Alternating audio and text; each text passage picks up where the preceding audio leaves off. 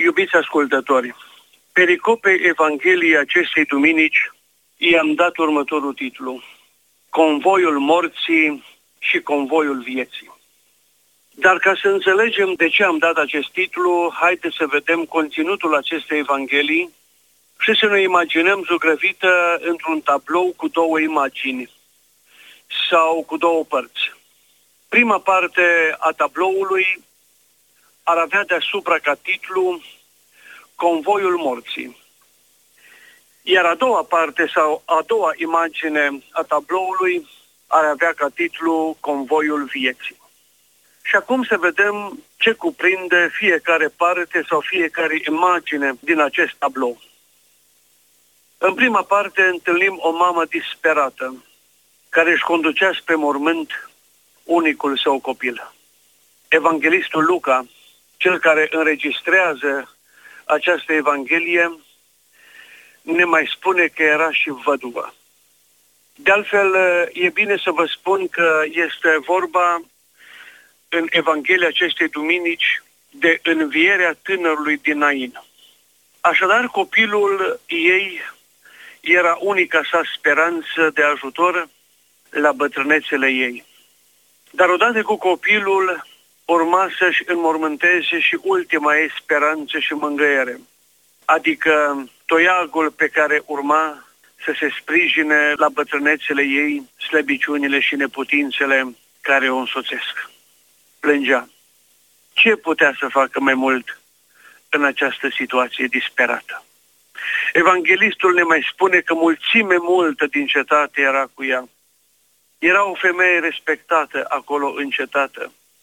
Era o femeie cu un bun nume, pentru că iată Evanghelistul spune că mulți o însoțeau. Împărtășiseră toți durerea ei. Era acolo în cetate o solidaritate în durere și în suferință cu un om. De altfel, așa cum am spus, acțiunea se petrece în cetatea Nain, într-un sat mic, din apropierea muntelui Tabor din Galileea. Așadar, nimeni și nimic nu a mai putut să facă ceva pentru ea. Copilul îi murise, iar acum îl ducea să-l îngroape. Simpla compasiune și solidaritate cu ea în durerea care o sfâșia era tot ce au putut să facă concetățenii ei în acele clipe. Prin urmare, în prima imagine a tabloului întâlnim lacrimi, durere, tristețe, deznădejde. În a doua parte a tabloului sau în a doua imagine a tabloului, în care este zugrăvită învierea tânărului din Ain, îl întâlnim pe Isus, urmat de apostolii săi. Isus cu ucenicii săi și cu o mulțime de oameni care îl urmau, vine în întâmpinarea convoiului morții era convoiul vieții. Se întâlnește convoiul vieții cu acest convoi al morții. Isus era în fruntea convoiului vieții, pentru că Isus este viața. Isus este izvorul vieții ca Dumnezeu. Și când se întâlnesc, Isus se apropie de mama îndurerată, ne spune evanghelistul, făcându-i se milă de ea și zice, nu mai plânge. Ce sunt aceste cuvinte? Cum să-i spui unei mame care își ducea unicul copil să-l îngroape, să-i spui nu mai plânge? E foarte ușor să-i spui unui om aflat într-o astfel de situație nu mai plânge. Dar poți să faci ceva mai mult decât atât? Desigur nu. Dar Isus a putut, iubiții mei, să facă mai mult decât omul a putut să facă sau decât omul n-a putut să facă. Pentru că El este Dumnezeu și a și făcut. Și anume, ce? Se atinge de sicriu și în clipa aceea, cei care îl portau pe tânăr, pe acea targă, de fapt, nu un sicriu ce înțelegem astăzi, se opresc. Și Isus îi spune mortului, tinere, ție îți spun, scoală-te. Iubiții mei, aceste cuvinte ale lui Isus ne uimesc total. Cum să-i spui unui mort, scoală-te? Cum să intri în, în dialog cu un om mort? Pentru că aceste cuvinte ale lui Isus, punând pe nume, tinere, ție îți spun, scoală-te, făceau parte dintr-un dialog. Când te adresezi cuiva, într-un anumit fel, intri în dialog cu el și el îți devine partener de discuție și de dialog. Dar în acest dialog, partenerul nu exista. Era mort. Și atunci, cui îi se adresează Isus? Isus vorbea, iubiții mei, cu sufletul tânărului. Era un dialog dintre aici și dincolo, spunea fostul mitropolit Antonie Plămădeală. Isus voia să arate că mai există și un dincolo și că El este stăpânul și a celor de aici, ca și a celor de dincolo.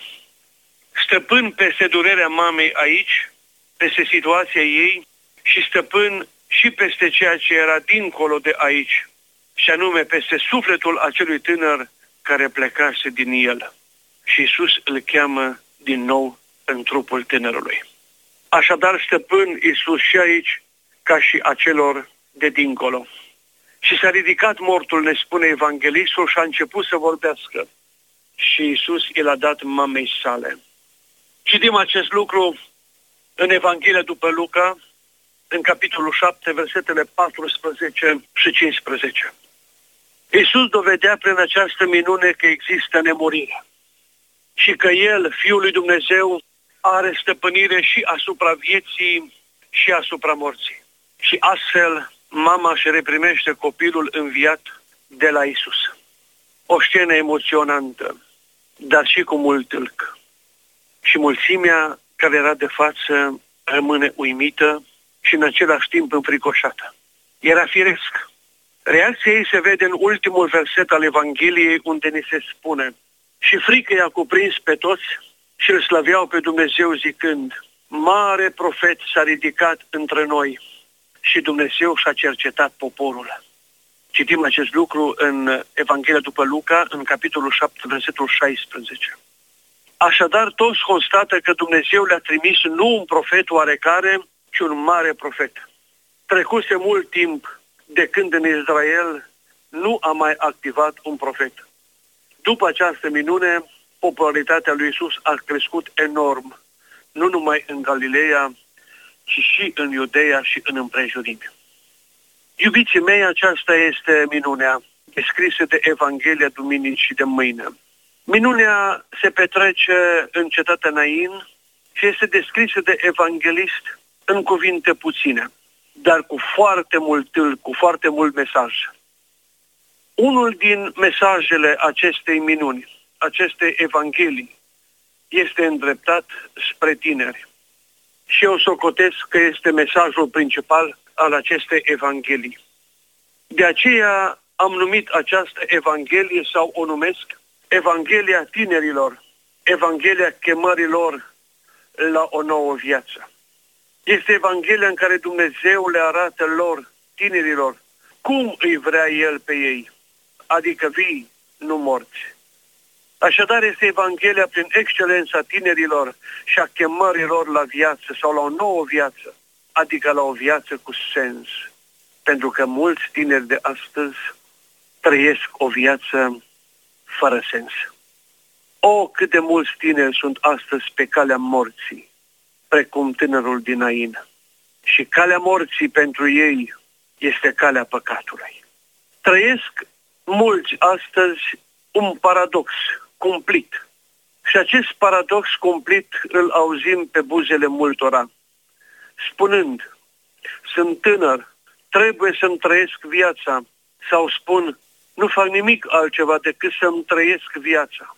Dar când spun aceste cuvinte, înțeleg prin aceasta de cele mai multe ori o viață fără Dumnezeu și fără poruncile Lui. Iar această viață, fără Dumnezeu și fără cuvântul Lui, este calea sigură a morții. Trăindu-și în acest fel viața, de fapt nu o trăiesc, ci trăiesc în moartea aici și anticipat și pe cea de dincolo. Și să știți că în urma multor tineri de astăzi, asemenea tânărului din Ain, se găsește numai durere și tristețe. Părinți plângând și sfâșiați de durere, văzându-și copiii cum se îndreaptă spre moarte. Cuvintele părinților, cuvintele dascălilor, cuvintele oamenilor de bine, cuvintele celor care doresc un alt tineret astăzi, dar mai ales cuvintele părinților, ale mamei și ale tatălui, nu mai sunt auzite. Sfaturile lor sunt nesocotite, iar lacrimile din ochi disprețuite.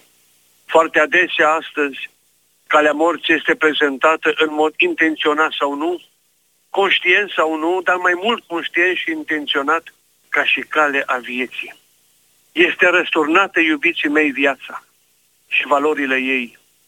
Și desigur ne întrebăm unde se cultivă această răsturnare totală a vieții astăzi. Răspunsul este aproape pretutindere. În show-urile păcătoase ale multor televiziuni, în loc să se cultive frumosul vieții unui tânăr, se cultivă hidosul din ea pe care îl scot în evidență. În pornografia deșanțată de pe internet cad victime astăzi cu nemiluita mii și mii de tineri. Și după ce au căzut victimă, viața lor nu mai înseamnă poi nimic. Frumos în ea nu mai există. Apoi, în falsa educație din școală, în multe școli există o falsă educație. Cu mulți profesori care nu sunt profesori, care nu-și înțeleg menirea. Și acolo, într-un astfel de context, în afară de prozaicul cotidian, care este singurul cel de atins în viață pentru ei, nu se mai cultivă nimic.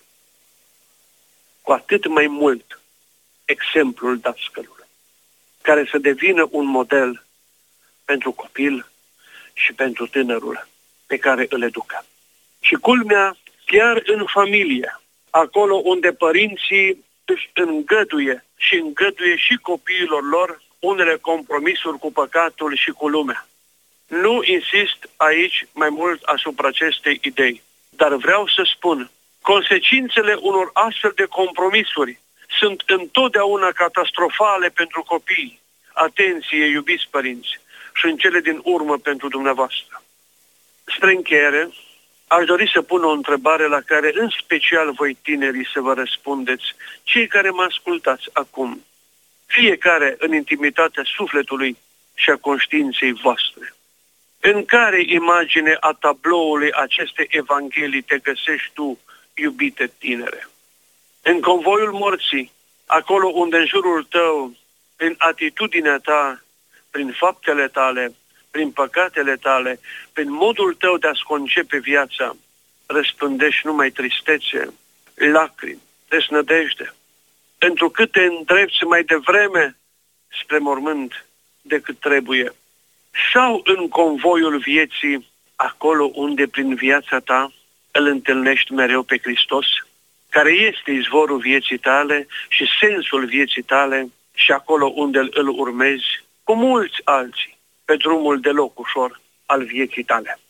Găsește, iubite tinere, un răspuns la aceste întrebări. Și poate ziua de mâine pentru tine va fi altfel. Poate Evanghelia ta de astăzi să schimbe viața.